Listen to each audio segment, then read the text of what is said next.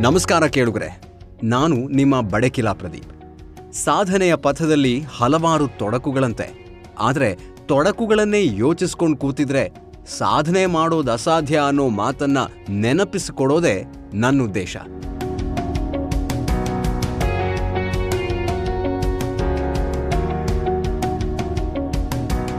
ಅದಕ್ಕಾಗೇನೆ ಈ ಶೋ ಇದು ನಿಮ್ಮ ಸ್ಫೂರ್ತಿಯ ಸೆಲೆ. ಪಾಡ್ಕಾಸ್ಟ್ ಲೋಕದಲ್ಲಿ ಹೊಸ ಅಲೆ, ಇದುವೇ ರೀಚಾರ್ಜ್ ವಿತ್ ಬಡಕಿಲಾ ಪ್ರದೀಪ್. ಭಾರತ ಕಂಡ ಮಹಾನ್ ಮೇಧಾವಿಗಳ ಪರಿಚಯದ ಸಂಚಿಕೆಗಳಿವು.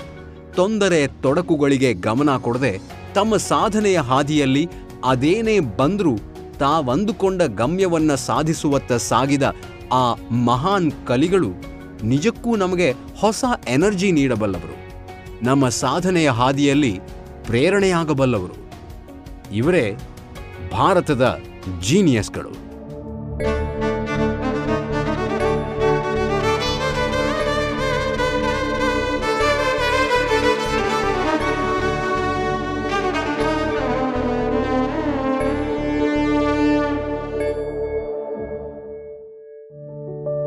ಜಗತ್ ಪ್ರಸಿದ್ಧಿಯನ್ನು ಪಡೆಯಬೇಕಾದ ಅದೆಷ್ಟೋ ಭಾರತೀಯ ಮೇಧಾವಿಗಳು ಅವರ ಜ್ಞಾನ ಪಾಶ್ಚಾತ್ಯರ ಶಿಕ್ಷಣ ವ್ಯವಸ್ಥೆಯಿಂದಾಗಿ ಮರೆಮಾಚಿದೆ.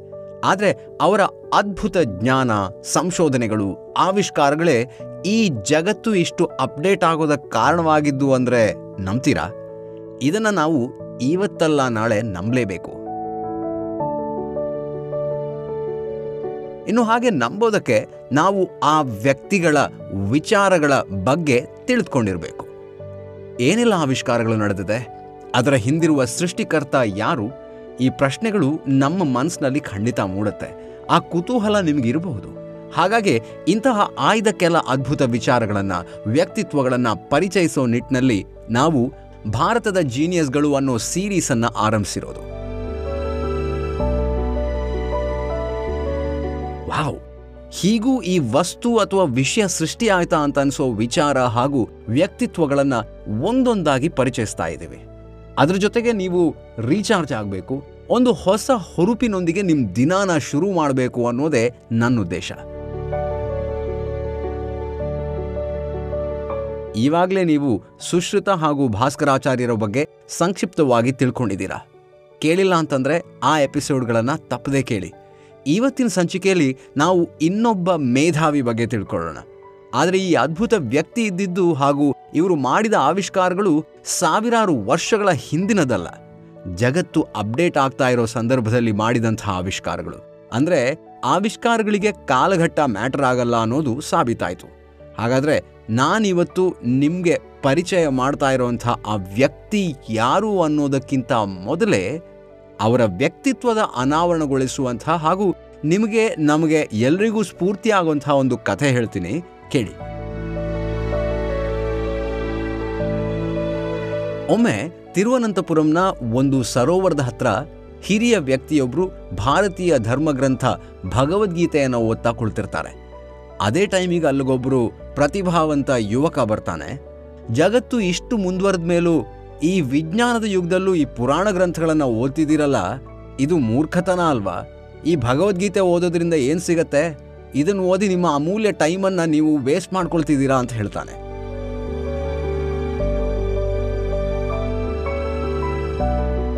ಇದಕ್ಕೆ ಆ ವ್ಯಕ್ತಿ ಸುಮ್ಮನೆ ಮುಗುಳ್ನಾಗ್ತಾರೆ. ಆ ಯುವಕನಿಗೆ, ನೀವೇನು ಮಾಡ್ತಿದ್ದೀರಿ? ಅಂತ ಕೇಳ್ತಾರೆ.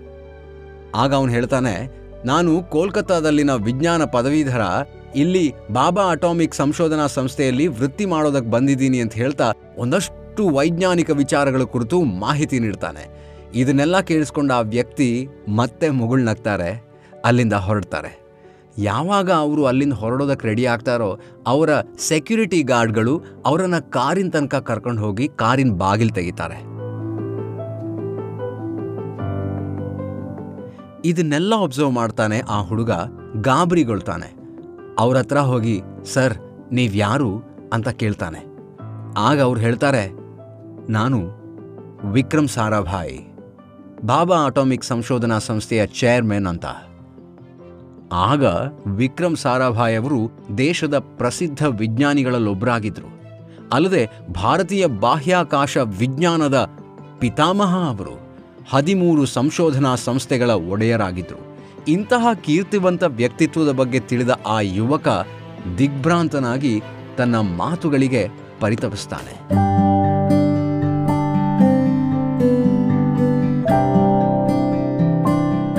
ಇದನ್ನು ಕಂಡ ವಿಕ್ರಮ್ ಸಾರಾಭಾಯ್, ಭಗವದ್ಗೀತೆಯ ಮಹತ್ವ ಹಾಗೂ ಈ ಜಗತ್ತಿನ ಸೃಷ್ಟಿಗೆ ಕಾರಣವಾದ ಸೃಷ್ಟಿಕರ್ತನಿಗೆ ನಾವು ಯಾವತ್ತೂ ತಲೆವಾಗಬೇಕಾಗಿರೋದ್ರ ಬಗ್ಗೆ ಹಾಗೂ ಇಂದಿನ ವೈಜ್ಞಾನಿಕ ಯುಗವೇ ಆಗಿರಬಹುದು ಅಥವಾ ಹಿಂದಿನ ಮಹಾಭಾರತದ ಯುಗವೇ ಆಗಿರಬಹುದು, ಯಾವತ್ತೂ ಅವನ ಮೇಲೆ ಅಸಡ್ಡೆ ಹೊಂದಬಾರದು.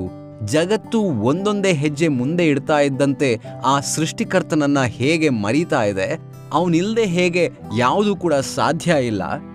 ವೈಜ್ಞಾನಿಕ ಕ್ಷೇತ್ರ ಇಷ್ಟರ ಮಟ್ಟಿಗೆ ಮುಂದುವರಿತಿದೆ ಅಂತಂದ್ರೆ ಅದಕ್ಕೆ ಆಧ್ಯಾತ್ಮಿಕತೆ ಕಾರಣ. ಇವತ್ತು ನಾವು ಯಾವುದೋ ಒಂದು ವಿಚಾರವನ್ನ ಸಂಶೋಧನೆ ಮಾಡ್ತಿದ್ದೀವಿ ಅಂದ್ರೆ ಅದು ಸಾವಿರಾರು ವರ್ಷಗಳ ಹಿಂದೆಯೇ ನಮ್ಮ ಧಾರ್ಮಿಕ ಗ್ರಂಥಗಳಲ್ಲಿ ಉಲ್ಲೇಖವಾಗಿದೆ ಅಂತ ಹೇಳ್ತಾರೆ. ಅಂಥ ಅದ್ಭುತ ವ್ಯಕ್ತಿತ್ವ ವಿಕ್ರಮ್ ಸಾರಾಭಾಯಿ ಅವರದಾಗಿತ್ತು ಈ ಅದ್ಭುತ ವ್ಯಕ್ತಿಯ ಸಾಧನೆ ಎಂಥದ್ದು ಅಂತೀರಾ?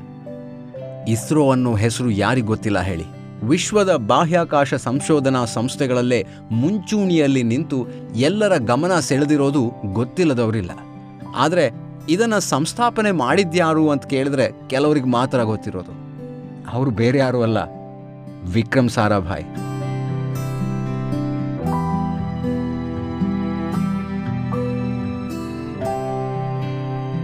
ವಿದೇಶಗಳಲ್ಲಿ ಬಾಹ್ಯಾಕಾಶ ಸಂಶೋಧನೆಗೆ ನೀಡಿರೋ ಪ್ರಾಮುಖ್ಯತೆಯನ್ನು ತಿಳ್ಕೊಂಡಂತಹ ವಿಕ್ರಮ್ ಸಾರಾಭಾಯ್, ಭಾರತದಲ್ಲೂ ಅದು ಬೇಕು, ಆ ಮನ್ನಣೆ ಸಿಗಬೇಕು ಅನ್ನೋದನ್ನು ಸರ್ಕಾರಕ್ಕೆ ಮನವರಿಕೆ ಮಾಡಿಸಿ ಇಸ್ರೋ ಅನ್ನೋ ದೊಡ್ಡ ಸಂಸ್ಥೆಯನ್ನು ಸ್ಥಾಪಿಸುವಲ್ಲಿ ಯಶಸ್ವಿಯಾಗ್ತಾರೆ ಆವಾಗ ಅದು ಅಷ್ಟು ದೊಡ್ಡದಾಗಿರಲ್ಲ, ಆದರೆ ಅವರ ಪ್ರಯತ್ನ ಮಾತ್ರ ದೊಡ್ಡದಾಗಿರುತ್ತೆ. ಈ ಕೊಡುಗೆಯಿಂದಾನೇ ಭಾರತದ ಬಾಹ್ಯಾಕಾಶ ಸಂಶೋಧನೆ ಜಾಗತಿಕ ಮಟ್ಟದಲ್ಲಿ ಪ್ರಾಮುಖ್ಯತೆ ಪಡೆಯೋದಕ್ಕೆ ಸಾಧ್ಯವಾಗಿಸುತ್ತೆ. ಇದು ಸುಲಭದ ಮಾತಲ್ಲ. ತಿರುವನಂತಪುರಂನಲ್ಲಿ ಆರಂಭವಾದ ಸಣ್ಣ ಬಾಹ್ಯಾಕಾಶ ಸಂಸ್ಥೆ ಇವತ್ತು ಮಂಗಳಯಾನ, ಚಂದ್ರಯಾನದ ಮಜಲುಗಳನ್ನು ತಲುಪುವವರೆಗೂ ಐತಿಹಾಸಿಕ ಸಾಧನೆ ಮಾಡಿದೆ ಅಂದರೆ ವಿಕ್ರಮ್ ಸಾರಾಭಾಯಿ ಅವರ ಸಾಧನೆ ಯಾವ ಮಟ್ಟದ್ದು ಅನ್ನೋದನ್ನು ನಾವು ಯೋಚಿಸಲೇಬೇಕು. ಭಾರತದ ಪ್ರಪ್ರಥಮ ರಾಕೆಟನ್ನು ಸಾವಿರದ ಒಂಬೈನೂರ ಅರವತ್ತೆರಡರಲ್ಲಿ ತಯಾರು ಮಾಡಲಾಯಿತು. ಈ ರಾಕೆಟ್ ತಯಾರಿಸುವ ವಿಜ್ಞಾನಿಗಳ ಗುಂಪಿನಲ್ಲಿ ಭಾರತ ಕಂಡ ಇನ್ನೊಬ್ಬ ವಿಜ್ಞಾನಿ, ನಮ್ಮ ಹೆಮ್ಮೆಯ ರಾಷ್ಟ್ರಪತಿಯಾಗಿದ್ದಂತಹ A P J Abdul Kalam ಅವರು ಕೂಡ ಇದ್ರು. ಇದು ಒಂದು ಕುತೂಹಲದ ಅಂಶ. ಸಾವಿರದ ಒಂಬೈನೂರ ಅರುವತ್ತರ ದಶಕ ಕೇರಳದ ತಿರುವನಂತಪುರಂನ ಬಳಿ ಇರುವ ಮೀನುಗಾರಿಕಾ ಗ್ರಾಮವಾದ ತುಂಬಾವನ್ನು ರಾಕೆಟ್ ಉಡಾವಣೆಗೆ ಆಯ್ಕೆ ಮಾಡಲಾಯಿತು. ಆದರೆ ಈ ಸ್ಥಳದಲ್ಲಿ ಕ್ಯಾಥಲಿಕ್ ಚರ್ಚ್ ಒಂದು ನಿರ್ಮಾಣವಾಗಿತ್ತು. ಅಂದರೆ ಇಂದಿನ ತುಂಬಾ ಗ್ರಾಮದ ವಿಕ್ರಮ್ ಸಾರಾಭಾಯಿ ಬಾಹ್ಯಾಕಾಶ ಕೇಂದ್ರದ ಸ್ಥಳದಲ್ಲಿ ಕ್ಯಾಥಲಿಕ್ ಚರ್ಚ್ ಇತ್ತು. ಚರ್ಚನ್ನು ಸ್ವಾಧೀನಪಡಿಸಿಕೊಳ್ಳೋದ್ರ ಬಗ್ಗೆ ಚರ್ಚೆ ನಡೆಸಿ ಆಗಿನ ಬಿಷಪ್ರಿಂದ ಅನುಮತಿ ಪಡೆದು ಅದನ್ನು ಸ್ಥಳಾಂತರಿಸಲಾಯಿತು. ಮೊದಲ ರಾಕೆಟ್ ಉಡಾವಣೆಗೆ ಬೇಕಾದ ತಯಾರಿಗಳನ್ನು ಮಾಡಿಕೊಂಡ ನಂತರ ಚರ್ಚ್ ಮುಂದಿನ ಉದ್ಯಾನವನವನ್ನೇ ಉಡಾವಣಾ ಸ್ಥಳವನ್ನಾಗಿಸ್ಕೊಂಡ್ರು. ರಾಕೆಟ್ ವಿಜ್ಞಾನದ ಮೊಟ್ಟ ಮೊದಲ ಹೆಜ್ಜೆಯನ್ನು ಸೈಕಲ್ ರಿಕ್ಷಾವೊಂದರ ಮೂಲಕ ಇಡಲಾಯಿತು ಅನ್ನೋದನ್ನು ಕೂಡ ನೀವು ನಂಬಲೇಬೇಕು. ಅಂದರೆ ಈ ರಾಕೆಟನ್ನು ಸಾಗಿಸೋದಕ್ಕೆ ಸೈಕಲ್ ರಿಕ್ಷಾವನ್ನು ಬಳಸಲಾಗಿತ್ತು. ಯಾಕಂದರೆ ಆಗಿನ್ನೂ ಭಾರತ ಅಷ್ಟಾಗಿ ಡೆವಲಪ್ ಆಗಿರಲಿಲ್ಲ.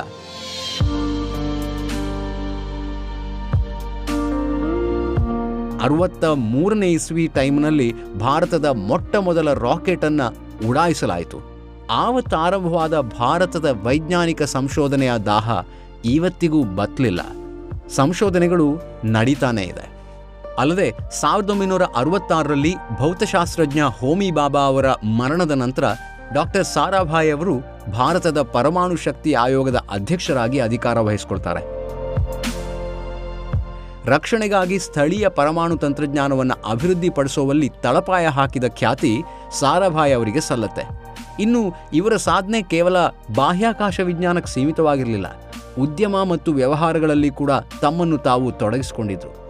ಅಹಮದಾಬಾದ್ನಲ್ಲಿ ಜವಳಿ ಉದ್ಯಮದ ಸಂಶೋಧನಾ ಸಂಘವನ್ನು ಸ್ಥಾಪಿಸಿದ್ರು. ಮತ್ತು ದೇಶದ ನಿರ್ವಹಣಾ ವೃತ್ತಿಪರ ಅಗತ್ಯವನ್ನು ಪೂರೈಸಲು ಇಂಡಿಯನ್ ಇನ್ಸ್ಟಿಟ್ಯೂಟ್ ಆಫ್ ಮ್ಯಾನೇಜ್ಮೆಂಟನ್ನು ಸ್ಥಾಪಿಸಿದ್ದು ಕೂಡ ವಿಕ್ರಮ್ ಸಾರಾಭಾಯಿ ಅವರೇ. ಇನ್ನು ಭಾರತದ ಮೊದಲ ಉಪಗ್ರಹ ಆರ್ಯಭಟವನ್ನು ತಯಾರಿಸಿದ್ರು ವಿಕ್ರಮ್ ಸಾರಾಭಾಯಿ ಅವರು ಸಾವಿರದ ಒಂಬೈನೂರ ಎಪ್ಪತ್ತೈದರಲ್ಲಿ ಆರ್ಯಭಟ ಅನ್ನೋ ಉಪಗ್ರಹವನ್ನು ರಷ್ಯಾ ಬಾಹ್ಯಾಕಾಶ ಕೇಂದ್ರದಿಂದ ಉಡಾವಣೆ ಮಾಡಲಾಯಿತು.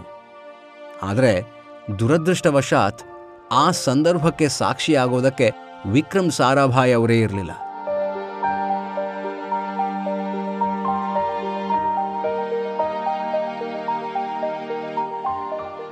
ಈ ಎಲ್ಲ ಸಾಧನೆಗಳನ್ನು ಗಮನಿಸಿದ ಭಾರತ ಸರ್ಕಾರ ಸಾವಿರದ ಒಂಬೈನೂರ ಅರವತ್ತಾರರಲ್ಲಿ ಪದ್ಮಭೂಷಣ.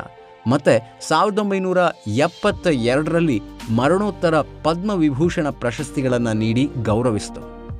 ದೇಶದ ಆರ್ಥಿಕತೆಯನ್ನು ಸುಧಾರಿಸುವಂತಹ, ಜಗತ್ತು ನಿಬ್ಬೆರಗಾಗಿ ಭಾರತದ ಕಡೆ ತಿರುಗಿ ನೋಡುವಂತಹ ಸಾಧನೆ ಮಾಡಿದಂತಹ ವಿಕ್ರಮ್ ಸಾರಾಭಾಯಿ ಅವರ ಸಾಧನೆಯನ್ನು ನಾವು ಕೊಂಡಾಡಲೇಬೇಕು.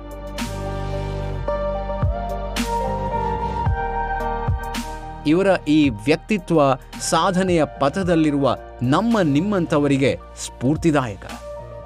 ಭಾರತ ಇದೇ ರೀತಿಯ ಹಲವು ಸಾಧಕರನ್ನ, ಮೇಧಾವಿಗಳನ್ನ ಲೋಕಕ್ಕೆ ನೀಡಿದೆ. ಅವರಲ್ಲಿ ಕೆಲವರನ್ನು ಮಾತ್ರ ನಾವಿಲ್ಲಿ ಪರಿಚಯ ಮಾಡೋದಕ್ಕೆ ಸಾಧ್ಯ ಇದೆ. ಆದರೆ ಇವರು ಮಾಡಿದ ಸಾಧನೆ, ನೀಡಿದ ಕೊಡುಗೆ ಅದು ಎಷ್ಟು ದೊಡ್ಡದು ಅನ್ನೋದು ನಿಮಗೆ ಈ ಸಂಚಿಕೆಗಳನ್ನು ಕೇಳೋ ಮೂಲಕ ತಿಳಿಯುತ್ತಿದೆ ಅಂತ ನಾನು ಅಂದ್ಕೊಳ್ತಾ ಇದ್ದೀನಿ.